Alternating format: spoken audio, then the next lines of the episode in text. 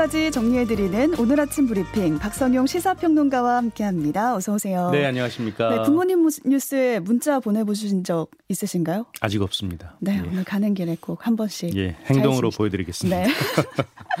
오늘 첫 소식은 한국의 최초 달 궤도 탐사선 다누리가 오늘 발사된다는 네, 소식이죠. 네, 그렇습니다. 한국의 첫 달 탐사선이죠. 다누리가 오늘 우주로 향합니다. 앞으로 2시간 정도 남았는데요. 음. 우리 시간으로 오전 8시 8분 이 미국 플로리다주 케이프 커네버럴 우주군 기지에서 스페이스 X사의 발사체에 실려서 발사될 예정입니다. 떨리네요. 예, 그렇죠. 현지 기상 상황은 좋은 것으로 전해졌고요. 음. 다누리와 발사체 관련 모든 시스템은 정상을 유지하고 있다고 합니다.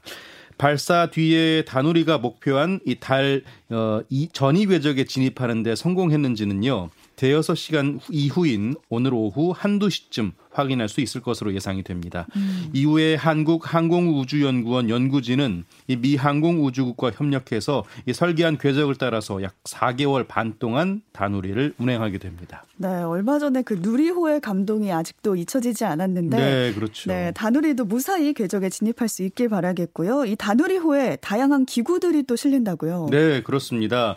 아, 다누리에는 고해상도 카메라, 이 광시야 편광 카메라, 자기장 측정기, 감마선 분광기, 또 우주 인터넷 같은 이 국내에서 개발한 다섯 종의 탑재체와 나사가 개발한 섀도우 캠이 실려 있습니다. 특히 이 우주 인터넷 장비를 활용한 심우주 탐사용 우주 인터넷 시험은 세계 최초로 시도가 된다는 것인데요. 네. 특히 이 기기에 저장된 파일에 이 그룹 방탄소년단의 노래 다이너마이트가 담겨 있고요. 이 파일을 재생해서 지구로 보내는 시험도 이루어진다고 합니다. 이 다누리가 예정된 과학 임무에 들어간다면 우리나라는 러시아와 미국 등에 이어 세계에서 일곱 번째로 달 탐사에 성공을 하게 됩니다. 네. 일본이 강제동원 피해자에게 후생연금 탈퇴수당으로 아, 또다시 99엔을 지급했는데요. 우리 돈으로 하면 천 원도 안 되는 돈이잖아요. 네, 그렇습니다. 왜 이러는 건가요? 아, 일단 개요부터 말씀드리면 네. 일본 연금기구가 최근에 강제동원 피해자 정신영 할머니에게 후생연금 탈퇴수당이라면서 엔화를 우리 돈으로 환산한 금액을 송금했는데요. 말씀하신 대로 송금액은 천 원이 안 되는 931원.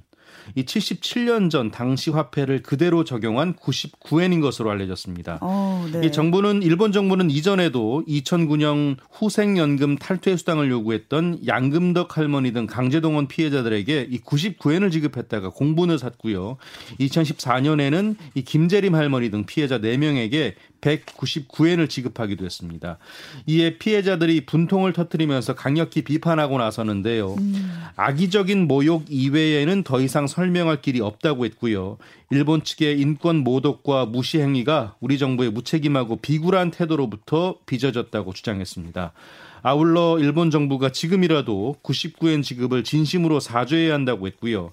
강제동원 피해자들의 미불 임금과 연금 관련 기록 등을 전면 공개한 뒤에 제대로 지급해야 한다고 요구했습니다. 물가 상승률을 반영해도 모자랄 판에 77년 예. 전 금액을 준다니요. 모욕적인 금액이 아닐 수 없습니다. 그렇습니다.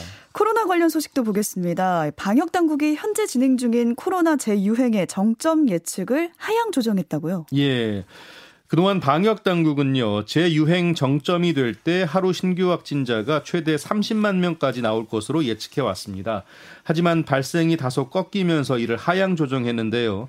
재유행 정점 시 확진자의 규모가 당초 예상보다 낮은 15만 명 수준이 될 수 있다고 밝혔습니다. 그러면서도 유행은 다소 길게 지속될 수 있다고 강조했습니다. 음. 이에 따라 방역 당국은 앞으로의 거리두기는 행동 중심의 감염 예방과 고위험군 중심의 대응이 될 것이라고 했고요.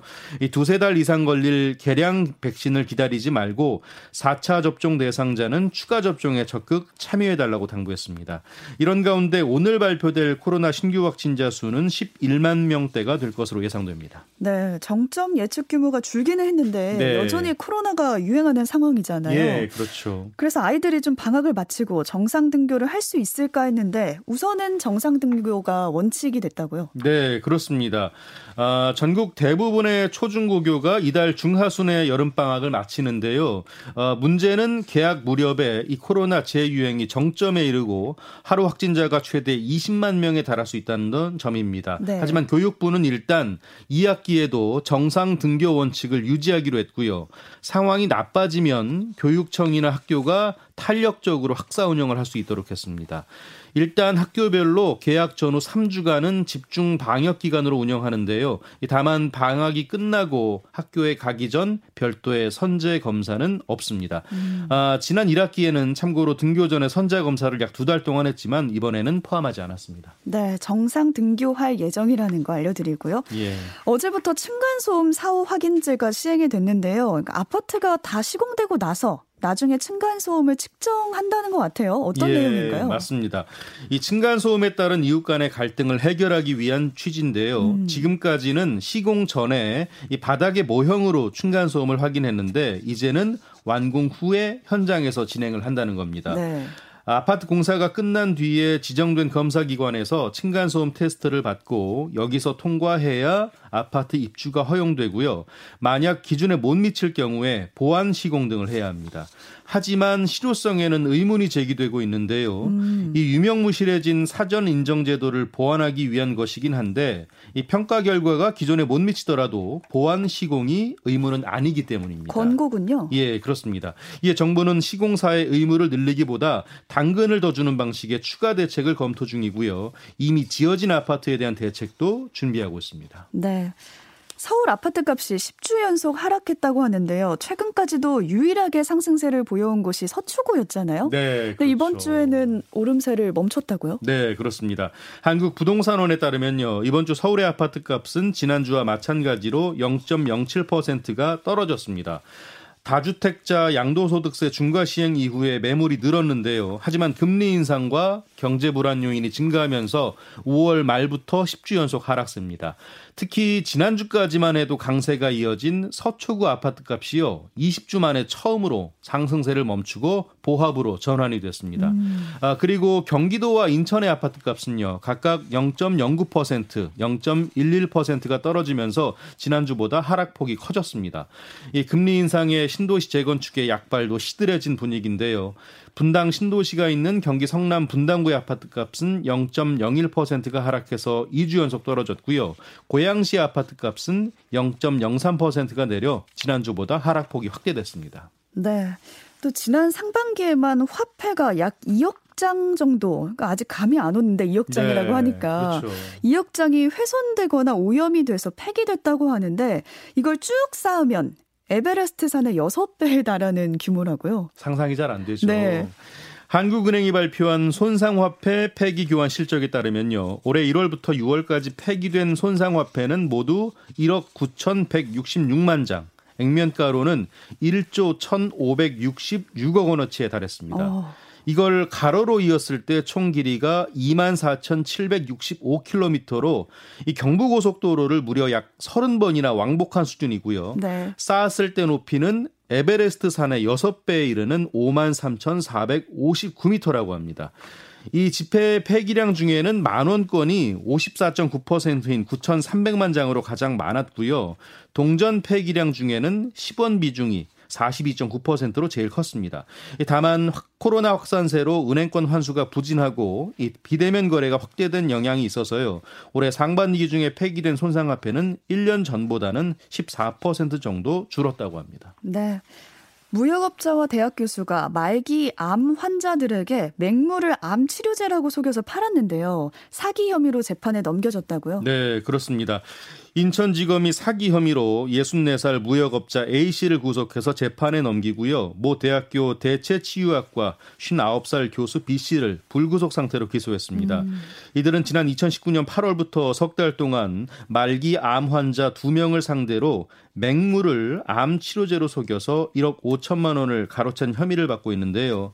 특히 A씨는 지난 2020년에도 3월과 어, 6월 사이에 또 다른 말기암 환자 2명으로부터 같은 수법으로 9,500만 원을 받아 가로챈 혐의도 받고 있습니다. 이 A 씨는 맹물을 양자역학에 따라 특정 에너지를 가미한 이른바 양화수라고 홍보를 했다고 하는데요. 이 맹물을 치료제로 믿고 산 암 환자 4명은 안타깝게도 모두 회복하지 못하고 숨졌습니다. 왜 이럽니까 정말 진짜 화가 나는 뉴스였고요. 네.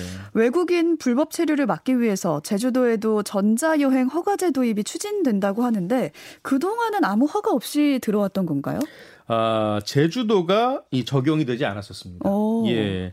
아, 이 정부가 불법 체류 목적으로 비자 없이 입국하는 외국인들을 막기 위해서 이 제주도에도 전자 여행 허가제를 적용할 방침인데요.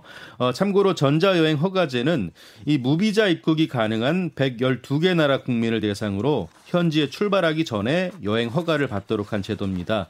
말씀 말씀드린 대로 제주도는 국제 관광 도시인 점이 고려돼서 그동안 적용되지 않았습니다. 음. 이 법무부는 사전 검증 절차가 없다 보니 불법 취업을 노린 무비자 국가 국민의 무단 이탈 사례가 늘고 있다고 했고요. 이렇게 전자여행 허가제를 도입하면 이런 부작용이나 입국 불허에 따른 외교적 마찰도 해소할 수 있다고 설명을 했습니다. 네. 또 광화문 광장이 내일 재개장을 하는데요. 오후 6시부터 10시까지 차 없는 거리가 된다고 해요. 이거 주의하셔야 네. 될것 같아요. 예, 그렇습니다.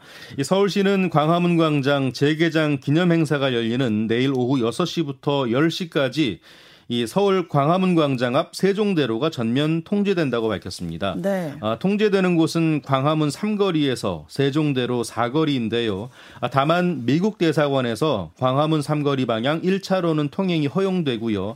안국역 방향으로 우회전만 가능합니다.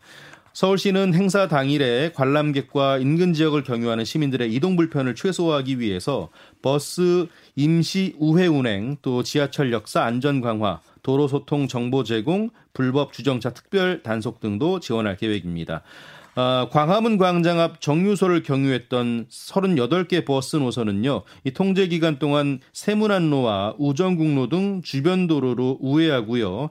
행사에 따른 버스 우회 운행 정보와 도로 통제 정보는 서울교통정보센터, 토피스, 누리집 또는 120 다산 콜센터에서 확인이 가능하겠습니다. 네, 주말에 한번 들러보실 분들은 대중교통을 이용하시는 게 아, 네, 좋겠습니다. 그렇죠. 근데 이 광화문 광장이 사실 집회나 시위할 때 상징적인 장소였잖아요. 예, 그렇죠. 근데 이 집회나 시위가 사라질 것 같다고요? 네. 서울시가 최대한 집회와 시위를 막겠다는 방침을 세웠기 때문인데요. 서움과 교통, 법률 같은 분야의 전문가 5명으로 구성된 광장 이용 심사 자문단을 운영해서요. 집회나 시위로 번질 수 있는 행사를 사전에 걸러낸다는 계획입니다. 음. 또 광장 사용 영역도 북측의 6조마 당 광장과 세종대왕상 앞 놀이마당 두 곳으로 제한하기로 했습니다. 어, 내일 개장하는 광화문 광장은 8일부터 인터넷 홈페이지를 통해 사용 신청을 받는데요. 실제 광장 사용은 22일부터 가능할 전망입니다. 네. 추석이 이제 벌써 한 달이 앞으로 다가왔습니다. 예, 그렇습니다. 이제 슬슬 준비해야 되는 게 승차권 예매인데 음. 오늘 16일부터 시작이 된다고요? 네. 추석 연휴 9월 8일부터 12일까지의 승차권이 오는 16일부터 18일까지 사흘 동안 판매가 되는데요. 네. 이번 판매 물량은 모두 비대면 방식으로 발매가 됩니다. 어, 첫날인 16일에는 인터넷과 스마트폰 사용이 불편한 노인과 장애인을 대상으로 예매를 받는데요. 어, 16일에만 철도 고객센터를 통해서 전화 예매가 가능합니다. 음. 어, 일반 승차권은 노선에 따라서 17일과 18일로 나눠서 판매하고요. 1인당 한 번에 6매씩 최다 12매까지 예매할 수 있습니다.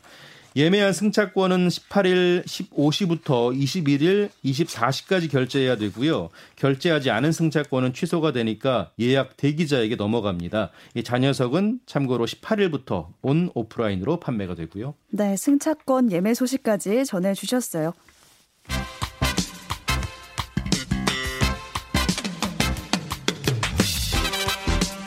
네, 이어서 스포츠 뉴스 전해드립니다. 프로 배구 대회가 3년 만에 관객을 맞는데요. 더 반가운 소식은 김연경 선수를 볼 수 있다는 거예요. 네, 그렇습니다. 네. 어, 지난 2020년과 2021년은 코로나 여파로 무관중 운영이 됐죠. 하지만 올해는 관중들의 환호 속에서 치러집니다. 음. 오는 13일부터 28일까지 16일 동안 전남 순천에서 열리는데요. 이 정규 시즌 개막을 앞두고 각 팀의 전력을 최종 점검하기 위한 대회입니다. 대회 참가 팀으로는요, V리그 남녀부 14개 팀과 남자부 국군 체육부대가 출전해서 총 15개 팀으로 진행이 됩니다. 어, 말씀하신 대로 무엇보다 이번 대회 최대 관전 포인트는 배구 여제 김연경의 복귀전인데요. 네. 이 김연경이 속한 여자부 A조의 흥국생명은 첫 대회 첫날인 13일 오후 IBK 기업은행과 개막전을 갖게 됩니다. 네, 여름 배구 기대가 되고요. 주말에 프리미어리그도 개막한다는 소식까지 전해드리면서 박성용 시사평론가와 여기서 인사 나눌게요. 고맙습니다. 고맙습니다.